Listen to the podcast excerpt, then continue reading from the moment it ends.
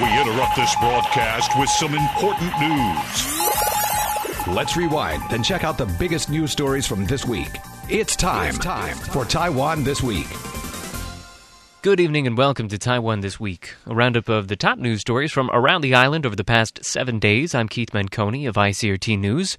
Joining me in studio today, as always, is Gavin Phipps, also of ICRT News. Hey, good evening. And over the phone from Taichung, we've got ICRT Central Taiwan Bureau Chief Donovan Smith. Donovan. Hey, good to be here. And Ross Feingold of DC International Advisory is joining us today, all the way from uh, Hong Kong. Uh, how's Hong Kong over there? Great. Good evening, guys. On the show today, we're going to be taking a look at some of the island's pollution woes that have actually been hitting the south and center particularly hard over the last couple of weeks. And we'll be talking about the decision to repeal the island's capital gains tax, two years before it was even set to go into effect.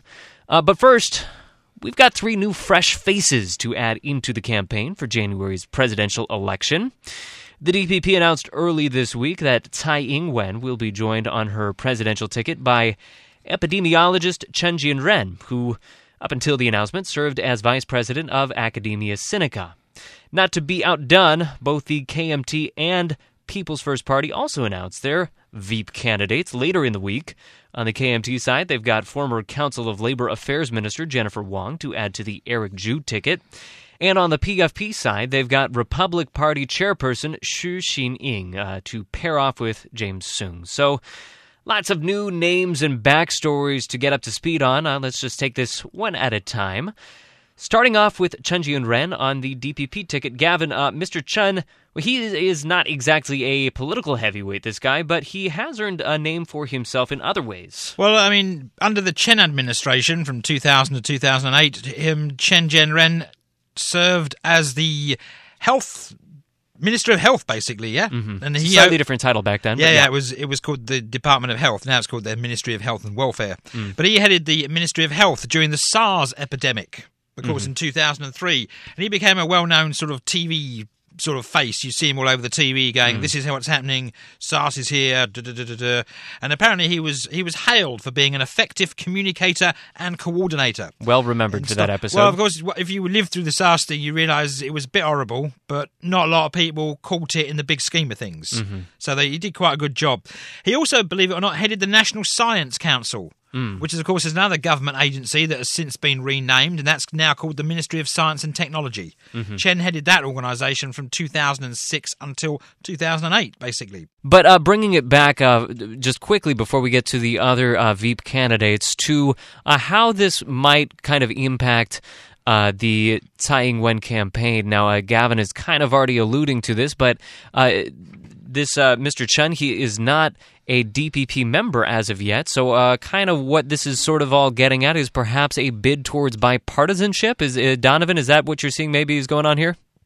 Well, possibly. I mean, obviously, his family, uh, uh, as Gavin mentioned, originally came from white faction KMT, but he, he's an academic, and so and obviously, right now, there's a bit of a fashion for choosing, uh, you know, people from the medical field uh, obviously with uh, William Lai and uh, you know Ko P in, in Taipei.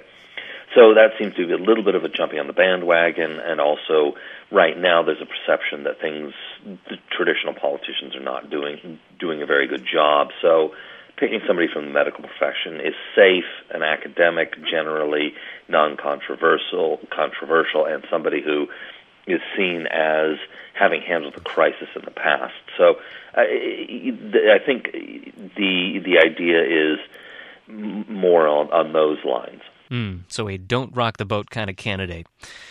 All right, so uh, moving on to the other candidates that we got to know this week. Uh, People First Party uh, also had a bit of a moment. Uh, James Soong introduced us to Republic Party chairperson Xu Xin-ying. And uh, Gavin, perhaps this is another nod towards bipartisanship because she is uh, not a member of the PFP as well. Well, she was a former KMT member, and she was she's quite new to politics. She was in, only elected to the Hsinchu County as a lawmaker in 2012. That's when she worked for the KMT. Mm-hmm. And but she, her family's her family's deeply her, her family's deeply entrenched in the KMT, but she's she's a new one to it. Basically, she withdrew from the KMT, however, in January of this year, and then she formed her Republic Party, which is technically a, a nationalist party, but not in the KMT sort of framework, different name. Mm-hmm. But if you look at the Chinese, it's sort of slightly the same name. Yeah, it's the same. MKT instead of the KMT. Yeah, basically, yeah. So, you know, we, we don't really know much about her. She's a bit of an outsider here, of course. So, you know. But of course, this is all part of James Soong's grand coalition government plan, where he wanted to have alliances with other parties. Mm-hmm. But I mean, I don't wouldn't really call an alliance with another party that's basically the same as his party being a big alliance. Personally, it's one of the same, basically. You know.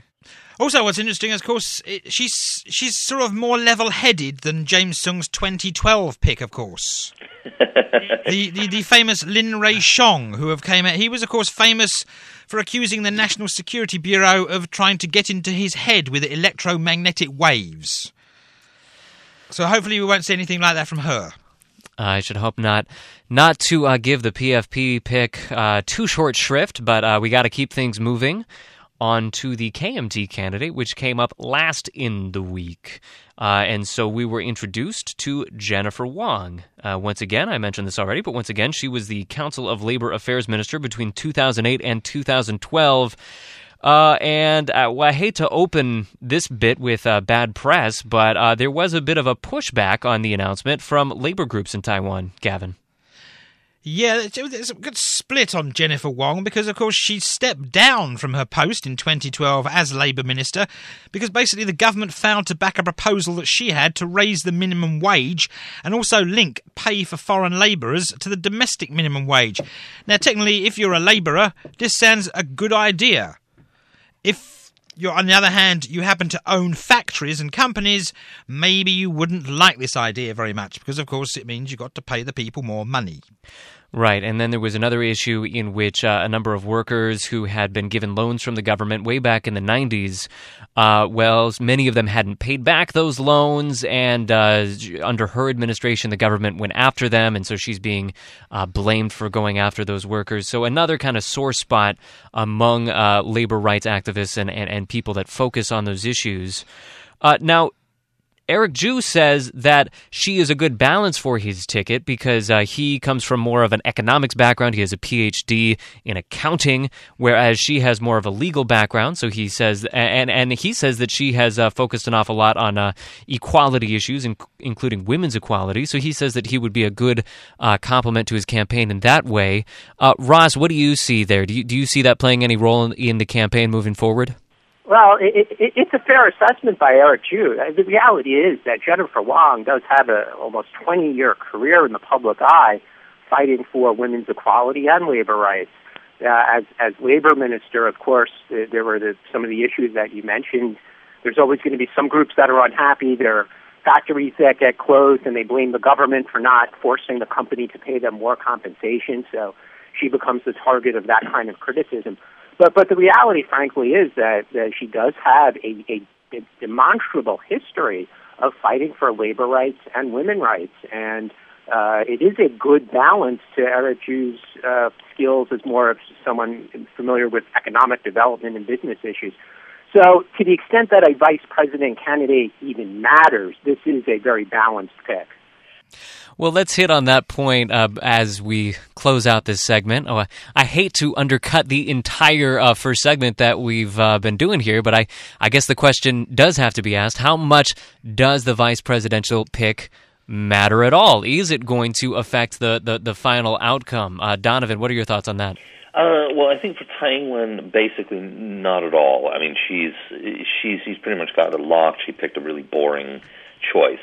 Uh, I think Soong's can- choice was a very interesting one uh, because they're polling at about the MKT is polling at about two percent.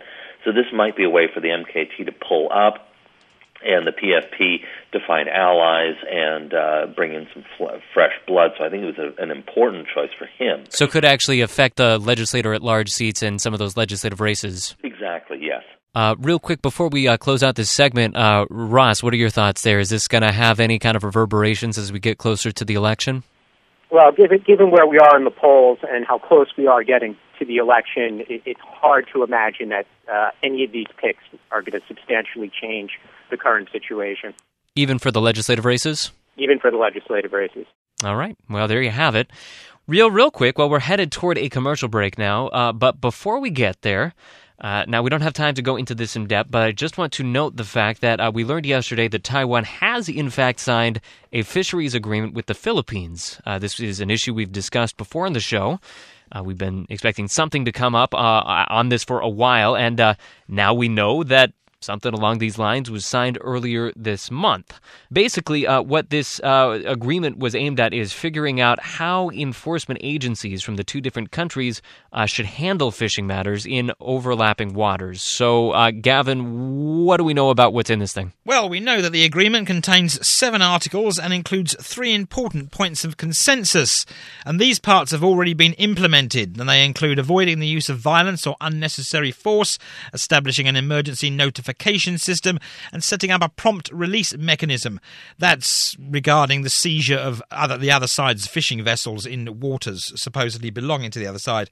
However, there are still issues, and the issues remain around the Manila's insistence that its territorial waters stretch further out into seas than the UN agreement on this states. So and Taipei is still going you have to agree to the UN Convention on the Law of the Sea as a belt of coastal waters which extends almost 12 nautical miles from the baseline of a coastal state.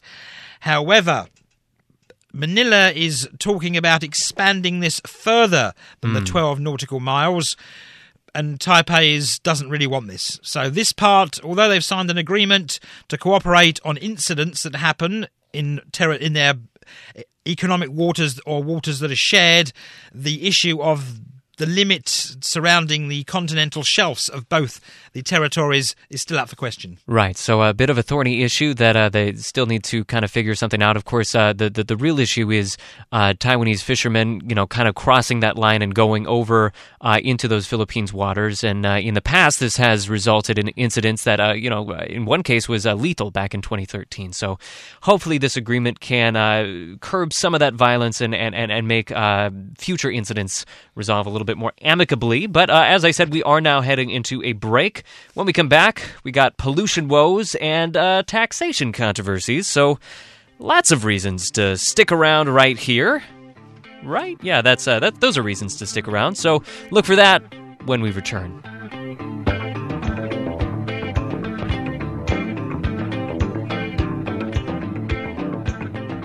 Welcome back to Taiwan This Week, ICRT's weekly roundup of news from around the island. I'm Keith Menconi, joined by Gavin Phipps and Donovan Smith and Ross Feingold. Jumping right on back into things, it's time to clear the air. Not figuratively. We've been literally choking on pretty high amounts of pollution this past couple of weeks. And this has, of course, led to calls for emergency reductions in emissions, uh, and just a general better plan for how to deal with these situations when they arrive. But before we get to uh, that response, uh, Gavin, let's start with uh, can we put any numbers to this? How, how bad has it really been this last couple of weeks?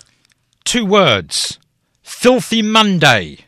Filthy Monday. That was November the 9th. That was yeah, that was November the 9th. That was filthy. That became known as Filthy Monday here in Taiwan. To rival Black Monday. Well, I don't know about that. But, I mean, isn't it Black Monday you go shopping? Filthy Monday you don't want to do anything.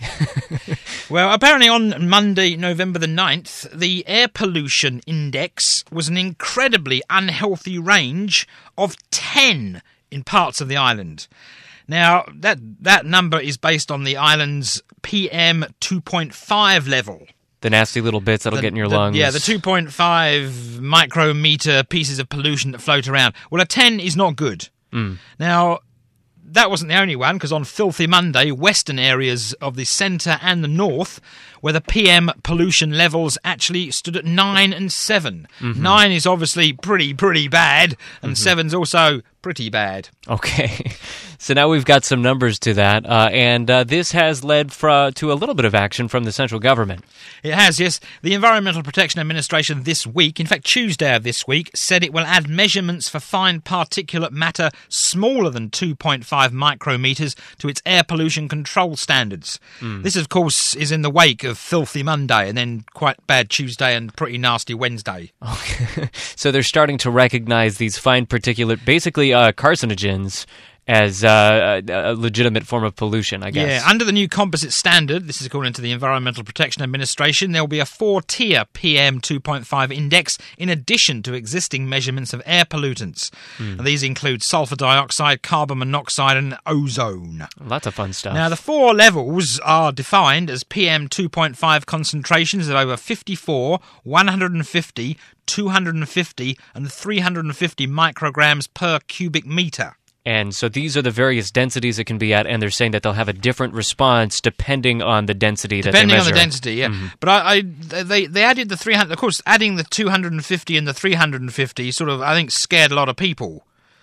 But Right. of course, they did come out and say, "Don't worry, you That's know, never actually happened. Never happened. It never have it happened. In fact, in fact, the highest PMI 2.5 reading on record Hmm. stood at 233 micrograms per cubic meter, Hmm. and that was, of course, on December the 7th of 2013. Well, that's not too far ago. But of course, what one has to remember is talking about air pollution. While sometimes we talk about the- the air pollution coming from China, the recent air pollution, including filthy Monday, Tuesday, Wednesday, Thursday, Friday, and so on and so forth, actually came from Taiwan itself. Right. I mean, the the big issue was there wasn't enough wind. Lack of wind. So you I can't believe. blame China because nothing was getting blown over. Yes. Now, what uh, quickly uh, before we move on, what are some of the things that they're uh, saying that the government will do when it gets into these, you know, various regions, these various densities? Well, apparently, I mean, there- there's been talk basically about having days off, Mm-hmm. so schools will possibly be cancelled. Like a snow day, just grosser. Yeah, we don't have snow days either, do we? This is a pollution day. Mm-hmm. A pollution day. Okay. Yeah, and they're going to talk to the big polluting companies to cut down on their emissions Mm-hmm. and various other things, like possibly. I mean, the extreme one Mm-hmm. is to sort of ban cars from certain areas, but that's Right. pretty extreme. That's Beijing That's, extreme. That's, that's it's very extreme. But of course, when it comes to extreme pollution, Donovan's been chewing on it, of course, for several weeks now. It's been worse in the center, is what I hear. Yeah, starting actually last fall, uh, starting basically the fall of last year, the, the kind of the epicenter of Taiwan's air pollution has switched from the sort of the Gaoping area, Kaohsiung, Pingdong, that way, and it's moved up here to Zhanghua, Nantou, and Taichung. Um, I don't know about Dirty Monday. It was Dirty Friday down here. Friday the 13th was the worst day of the year here in Taichung, and uh, so here in central Taiwan, it was Friday that was the big sort of you know raise the alarm day. Uh, but it, it, Gavin's right. I mean, the whole week was was pretty much disaster. I have pictures out out of my window where a few kilometers away, the skyscrapers in uh, Chichi, you couldn't even see them. I mean, it was it was it, it was fog levels of air pollution. Uh, and we saw in the last couple of weeks, uh, Mayor of Taichung, Lin Jialong, uh, he has been pretty irate about what's been going on, and uh, he has been one of the main voices calling for maybe a plan that makes a bit more sense. Yeah, uh, Yunlin, Zhanghua, I, and uh, Taichung have all been, uh, local governments have all been really trying to tackle this. Um, uh, Lin actually managed to get the um, the Taichung power plant, which is the world's largest uh, coal-fired power plant, uh, to actually bring down their pow- their power output by 18 percent uh, the week before. And now he's actually putting in a system where he's worked out, and Taipower's agreed to this, where if, uh, or at least in principle, where if half of the uh, the monitoring stations in in Taichung register a level of 10 or purple, which is the highest level of EPA emissions uh, reporting, that they will actually bring down their power output so that their uh, pollution output uh, re- reduces as well.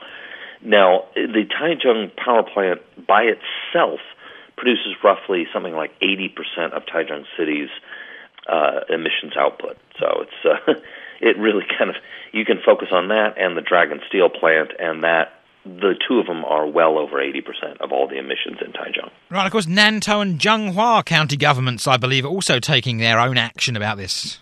Yeah, well, Zhanghua is particularly concerned about not only the Taichung power plant, but uh, from Yunlin, the Mailiao. There's the all the the naphtha cracker, crackers and all that down there, and in Taishi, which is uh, just across the river, the Zhuoshui from from Mailiao, they they they they say there's increased cancer rates, which uh, they can't prove per se are you know there's direct cause, but it, it's very suggestive. Nantou's biggest problem is that the air pollutants come in from from the Mailiao plant and from Taichung, and then they they kind of bowl up against the mountains and then just drop in on Puli and Shuili and that, that, that region there because the, the air gets trapped up against the mountains. It's a shame about Puli. It's quite a nice place, actually, of course. It is, of course. It's quite beautiful. Picture it when you can see it. Right, and so a, a, dynamic that we're kind of seeing emerge here is uh, these local county governments are saying, "Whoa, whoa, whoa, hello! You know, there's this huge uh, pollution problem down here. We need to crack down on this. We need some kinds of solutions." Uh, whereas the central government is, you know, kind of putting the brakes on some of those solutions. So, uh, tell us a little bit about that. The local governments are starting to pass, pass laws and trying to pass laws which are in, in direct conflict with the EPA and uh, but Lin Jialong seems to be the most effective in that Yunlin Yunlin actually passed a law banning use of bituminous coke, uh, coke and and coal, and the EPA overruled got got that totally overruled. But Lin Jialong's actually made some headway because what he's been doing is and is that he's he's trying to get laws passed on the one hand, which he's not doing very well, but he's actually negotiating directly with Taipower, and they seem to be buckling a little bit under the pressure.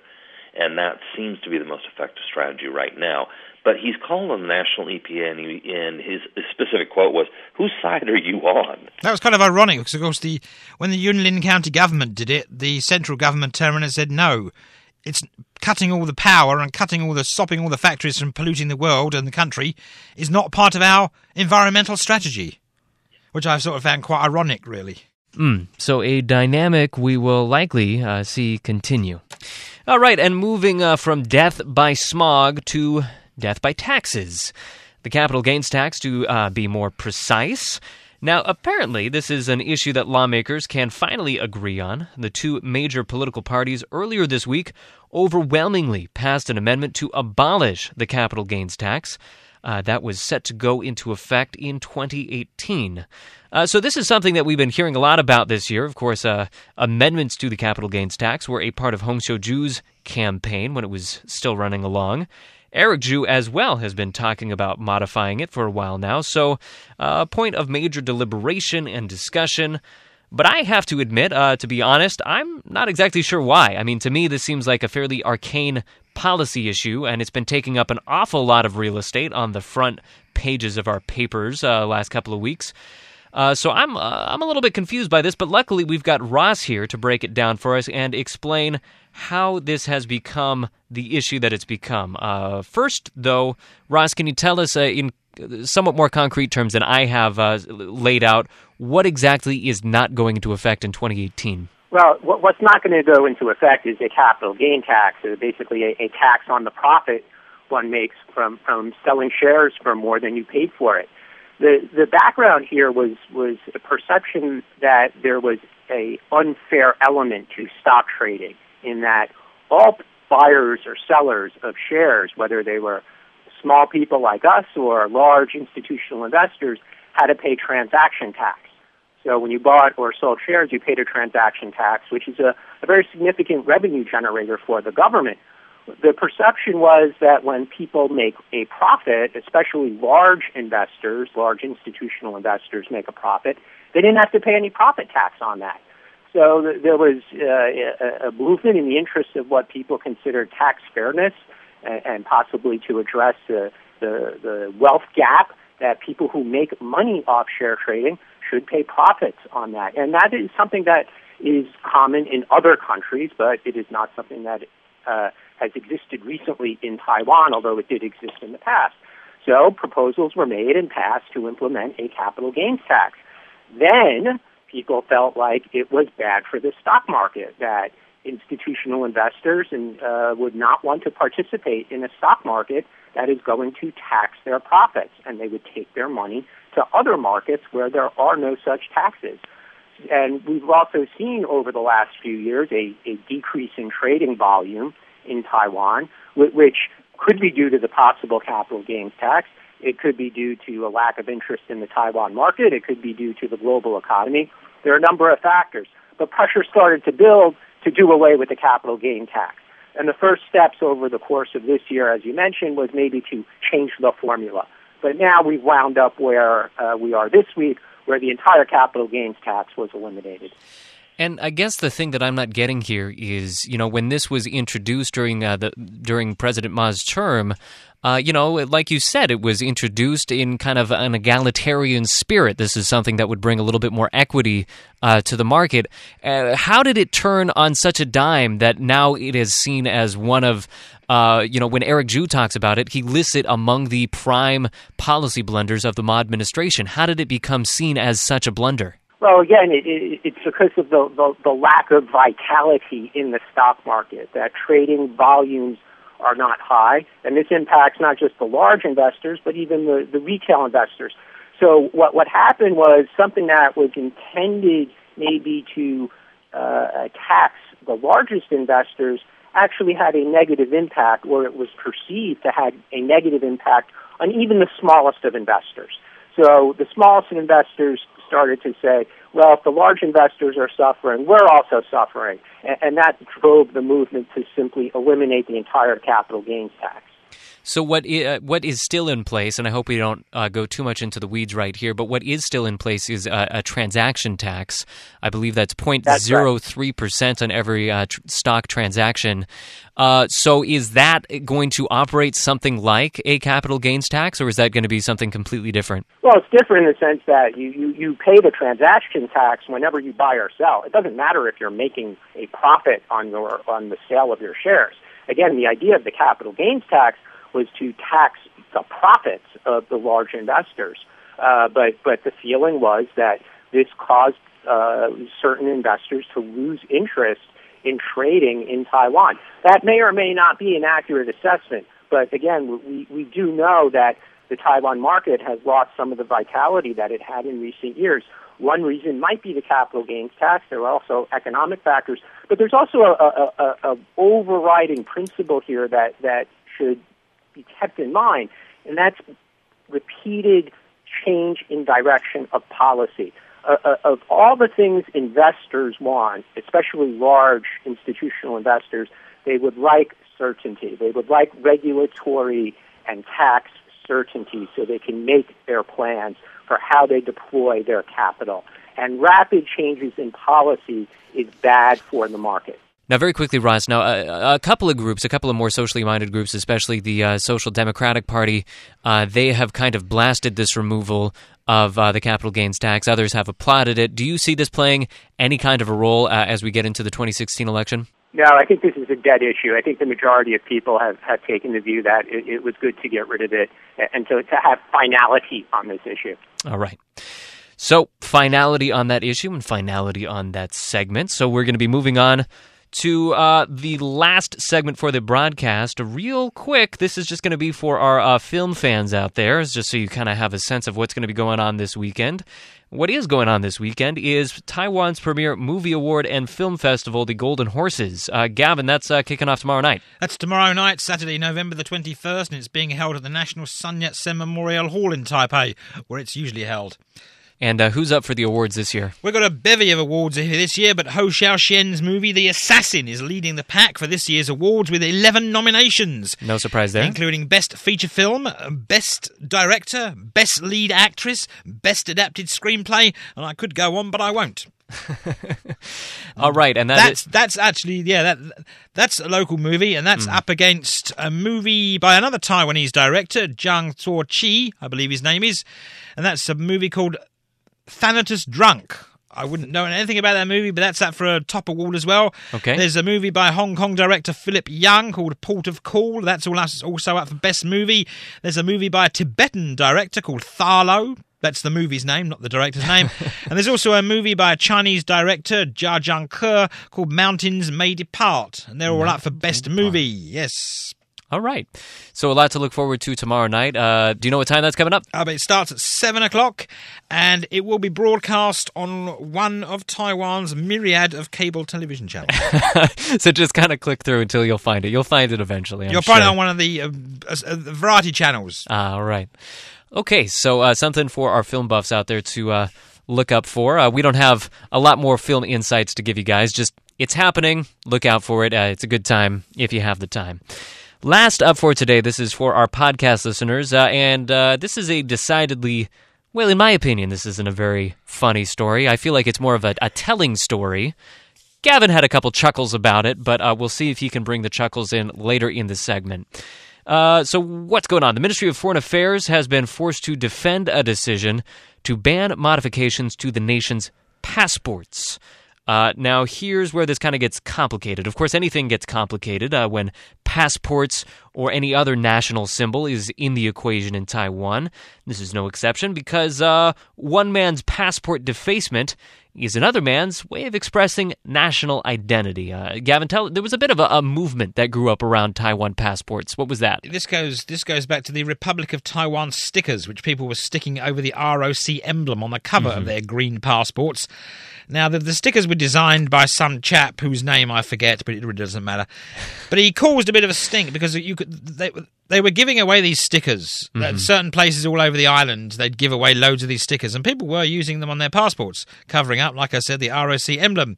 And the designer of the sticker has been quoted on his Facebook page as saying that the sticker movement is not aimed at altering the passports, but it is instead an act of culture interference mm. through which the stickers hide the Republic of China, a country him, that's the creator of these stickers and his supporters say does not exist and they do not recognize. They are more pro independent leaning members of the public, one could say. But that's not how the government sees it. Now, the government was a bit irate about it. But it, it and we'll go into that in a minute. Donovan can tell us all about that. But what made me laugh was a DPP lawmaker stood up in the chamber this week holding photocopies of green ROC passports, and he had a lovely one. He had the lovely Hello Kitty passport, which I want. a Hello Kitty passport. Nobody would say no to that.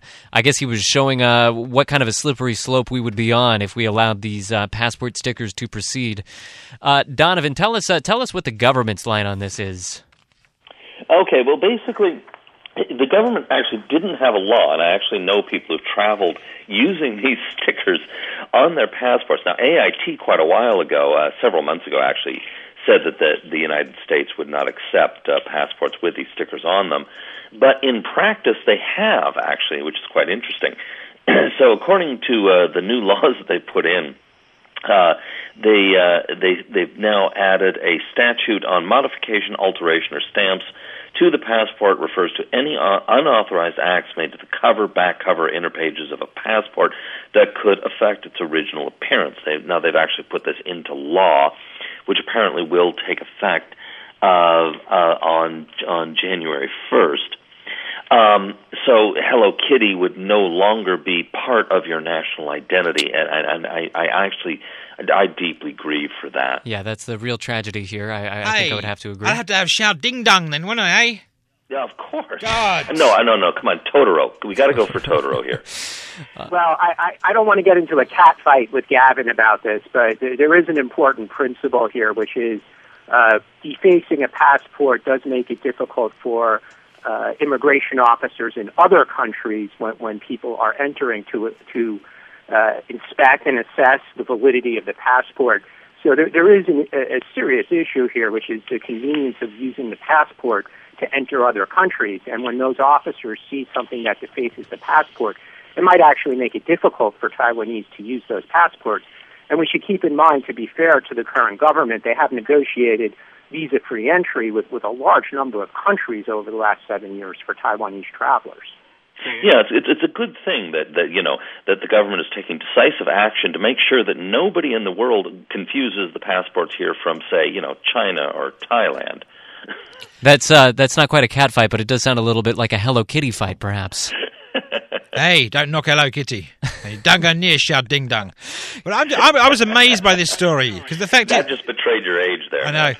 I was actually quite amazed by this story because the fact is it's it's common knowledge where I come from, Britain, that if you deface a British passport and you apply for a new one, the government will think twice about giving you a new one. Mm. In fact, it even says in a British passport that the passport remains the property of the state rather than the individual, and defacing it or altering it in any way could result in the passport being made null and void. Right. Yeah, actually, as a Canadian, uh, the the passport actually specifically says it is the property of the state, and the state is literally the person of the Queen. So the Queen actually owns the passport. So don't return her calls because she might want it back. I don't want you dissing Lizzie. See, I knew this wasn't going to be a funny bit. All of our hackles are up. All of the bad spirits are here. I knew this wasn't going to be funny. That's okay, though. Some serious issues to tackle.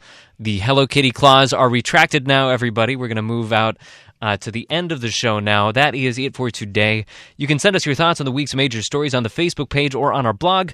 You'll also be able to find this program online at the ICRT website and on iTunes. If you are listening through iTunes, please take a second to rate and review the show. Lets us know what you're thinking and helps other people discover the program. Signing off from the ICRT studio, I'm Keith Menconi, joined by Gavin Phipps. Yes, goodbye. And by phone, Donovan Smith. And thanks. And also by phone, Ross Feingold. Good night. And thank you all for listening. See you again next time on Taiwan This Week. Tune in again next Friday evening at 8:30 for another informative look at the top stories of the week with Taiwan This Week. And don't forget to also check out our podcast on our website, icrt.com.tw. Now keep it here for more music and news only on ICRT FM 100.